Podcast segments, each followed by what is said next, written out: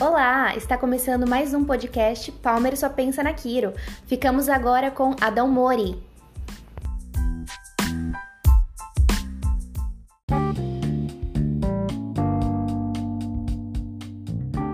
Olá, você que me ouve, tudo bem? Sou Adão Mori. Vamos começar esse podcast aqui com uma revolta que eu tenho no coração, quero dividir com vocês. Veio ao meu encontro hoje um vendedor de doce mostrando seus quitutes ali, doces caseiros como brigadeiro e tudo mais. E entre eles estava lá aquele doce que eu odeio, que é o doce de maracujá. Parece um quindim, parece um pudinzinho ali, mas não é que eu odeio o doce de maracujá. O que eu odeio é a semente que eles colocam em cima do doce. Não sei quem inventou isso, quem teve a brilhante ideia de colocar semente em cima do doce. Já pensou se fosse isso fosse comum?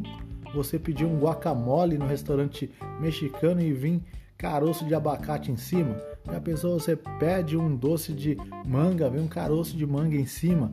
Ah, eu odeio essas sementes que ficam em cima. Bom, doce de maracujá eu gosto, mas não pode ter essa semente em cima aí. E eu quero saber você é de que time, né? Se é do time que gosta da semente ou que odeia a semente, porque eu odeio essa semente. Bom, tá aí minha revolta. Agora vamos começar com. Vamos falar de coisa boa, vamos falar de quiropraxia. Me lembrei de uma história um pouco antiga, mas muito bacana. Eu digo que essa história é de simplicidade, mas não é só simplicidade, a humildade em si, e sim o raciocínio clínico simples. Veio na minha quiropraxia, uma jovem mãe com um recém-nascido no seu colo, um bebê bem saudável, porém ele tinha a cabecinha um pouquinho torta, caída para o lado do ombro esquerdo. E os médicos haviam dito que seria vértebra má posicionada, má formação de vértebra e muitas outras desculpas aí dadas para essa mãe. E essa mãe, com muito amor a seu filho, começou a procurar alternativa que poderia melhorar a situação do seu bebê e descobriu na quiropraxia. Descobriu que a quiropraxia tem grandes resultados aí em cima de bebês, gestantes, enfim, quiropraxia é para todo mundo. E ela veio só conversar, tirar suas dúvidas, perguntando se poderia fazer algo pelo bebê. Eu olhei bem, analisei, perguntei se os médicos já haviam descartado a possibilidade de ser um torcicolo congênito. Ela nunca tinha ouvido falar e também não lembra do médico ter dito algo parecido. Então orientei ela a voltar ao médico e perguntar sobre o torcicolo congênito. Depois de um tempo, ela retornou e contou tudo o que aconteceu. Ela disse que voltou ao médico, disse sobre o torcicolo, o médico até espantado e começou a suas análises ali em cima do bebê e conclusão: era realmente um torcicolo congênito. Fez a cirurgia. Hoje, que já é uma criança, não tem nenhuma sequela. Pode virar a cabeça para todos os lados, é uma criança feliz e ela é muito grato pela quiropraxia. Bom, olha só como um raciocínio clínico simples muda o destino do seu paciente, né? eu falo que isso é algo que você tem que pensar. Tem que pensar em coisas simples para depois pensar em coisas difíceis. Eu vejo isso como um passe de mágica. Quando você vê o mágico lá fazendo suas habilidades e você tenta imaginar como que ele fez aquilo, às vezes você pensa em coisas difíceis, mecânicas muito complicadas aí e quando a mágica é revelada, você descobre que era algo simples, era um barbante, era um elástico, era um imã que estava ali fazendo todo o truque. E quero trazer a reflexão sobre isso. Quando você for atender, pense em coisas simples primeiro. Passo a passo você vai subindo esse degrau, chegando a coisas mais complexas. Então, um raciocínio clínico simples já pode mudar a conduta aí do seu paciente, é da sua abordagem. Fica aí a reflexão.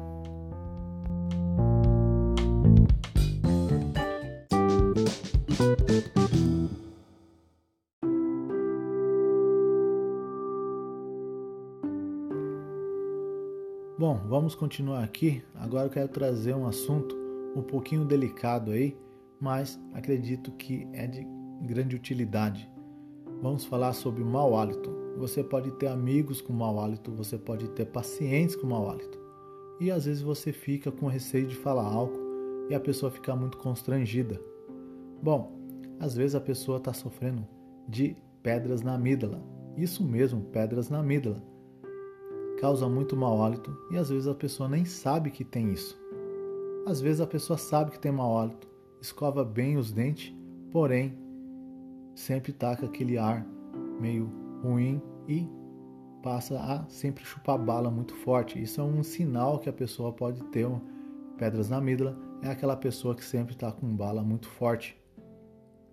E, lógico, que mau hálito também pode vir da parte do estômago, mas isso um gastro resolve.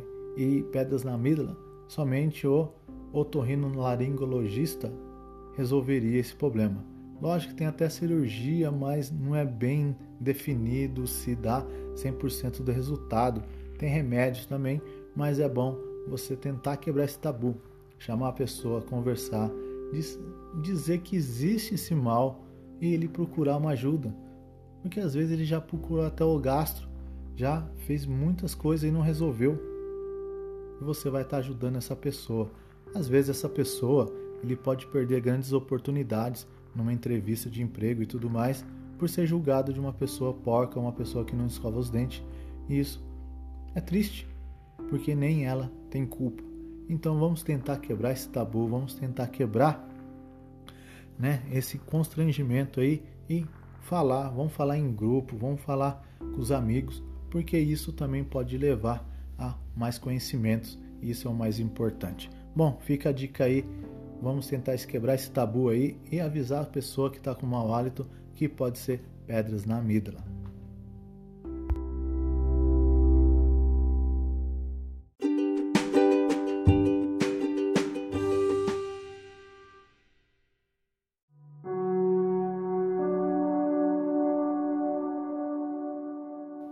E para finalizar esse podcast aqui, quero trazer uma reflexão aqui da quiropraxia. Bom, não sou estudioso assim da parte da filosofia a fundo, mas são histórias que eu escutei, então eu fiquei pensando, né? Não quero trazer intriga e nem quero ver a veracidade disso, mas sim tem aquela velha história que Didi Palmer, o fundador da quiropraxia, ele tentou blindar a quiropraxia falando que era uma religião até para fugir né, das perseguições aí. Fiquei pensando, já pensou se a quiropraxia fosse uma religião? E aí, né? Como seria a nossa vida hoje? Seria que será que estaríamos atendendo uns galpão aí, antigo é, cinemas aí da vida? Bom, é, e se a gente comparar aí com a Igreja Católica, né? Não quero trazer intrigas religiosas aí, só uma comparação, né? Vamos pela hierarquia aqui da Igreja Católica. Quem seria os coroinhas, né? Seria os estudantes do primeiro ao oitavo semestre ali, seriam os coroinhas aí da quiropraxia. Os diáconos seriam o quê? Os recém-formados aí, menos de quatro anos de, de formatura aí, seriam os diáconos. Os padres, eu acredito que seria os professores, né? Os professores seriam uns ótimos padres aí. E também tem os arcebispo. Seria quem? Seria aqueles cara lá que dá palestra, que estudou mais a fundo a quiropraxia, domina alguma técnica aí. Seria bacana, né? E os e os cardeais, né? Os cardeais estão lá em cima, né? Seria quem, né? Quem seria os cardeais? Vamos pensar aí, deixar essa essa imaginação fluir aí, né? E chega a pergunta mais importante, né? Hoje, para você, quem seria o Papa? Seria um, algum americano lá? Seria brasileiro? Então, e dentro do Brasil, aqui, né, da, dos seus conhecimentos, quem seria o Papa da quiropraxia se fosse brasileiro, né? Vamos deixar né, a nossa imaginação fluir aí porque já pensou, né, se a quiropraxia virasse religião mesmo? Eu acho bacana aí a gente tentar brincar com isso aí, fazer uma hierarquia mentalmente, lógico, né? Tem as pessoas que eu admiro muito também, que eu também já pensei sobre isso, e quem sabe a gente chegar, né, a mais ou menos a um, a um nível ali, ali em cima, tal, ser reconhecido, né, pelo nosso trabalho também seria muito bacana, lógico. Mas temos as pessoas que a gente admira aí que poderia estar tá ocupando essa hierarquia aí da da igreja quiropraxia, né, a igreja do Didi Palmer, nosso santo Didi Palmer aí. Então fica aí a reflexão, fica aí na sua imaginação quem seria aí a hierarquia da quiropraxia nossa aí. Então, muito obrigado, beijo no coração e até a próxima.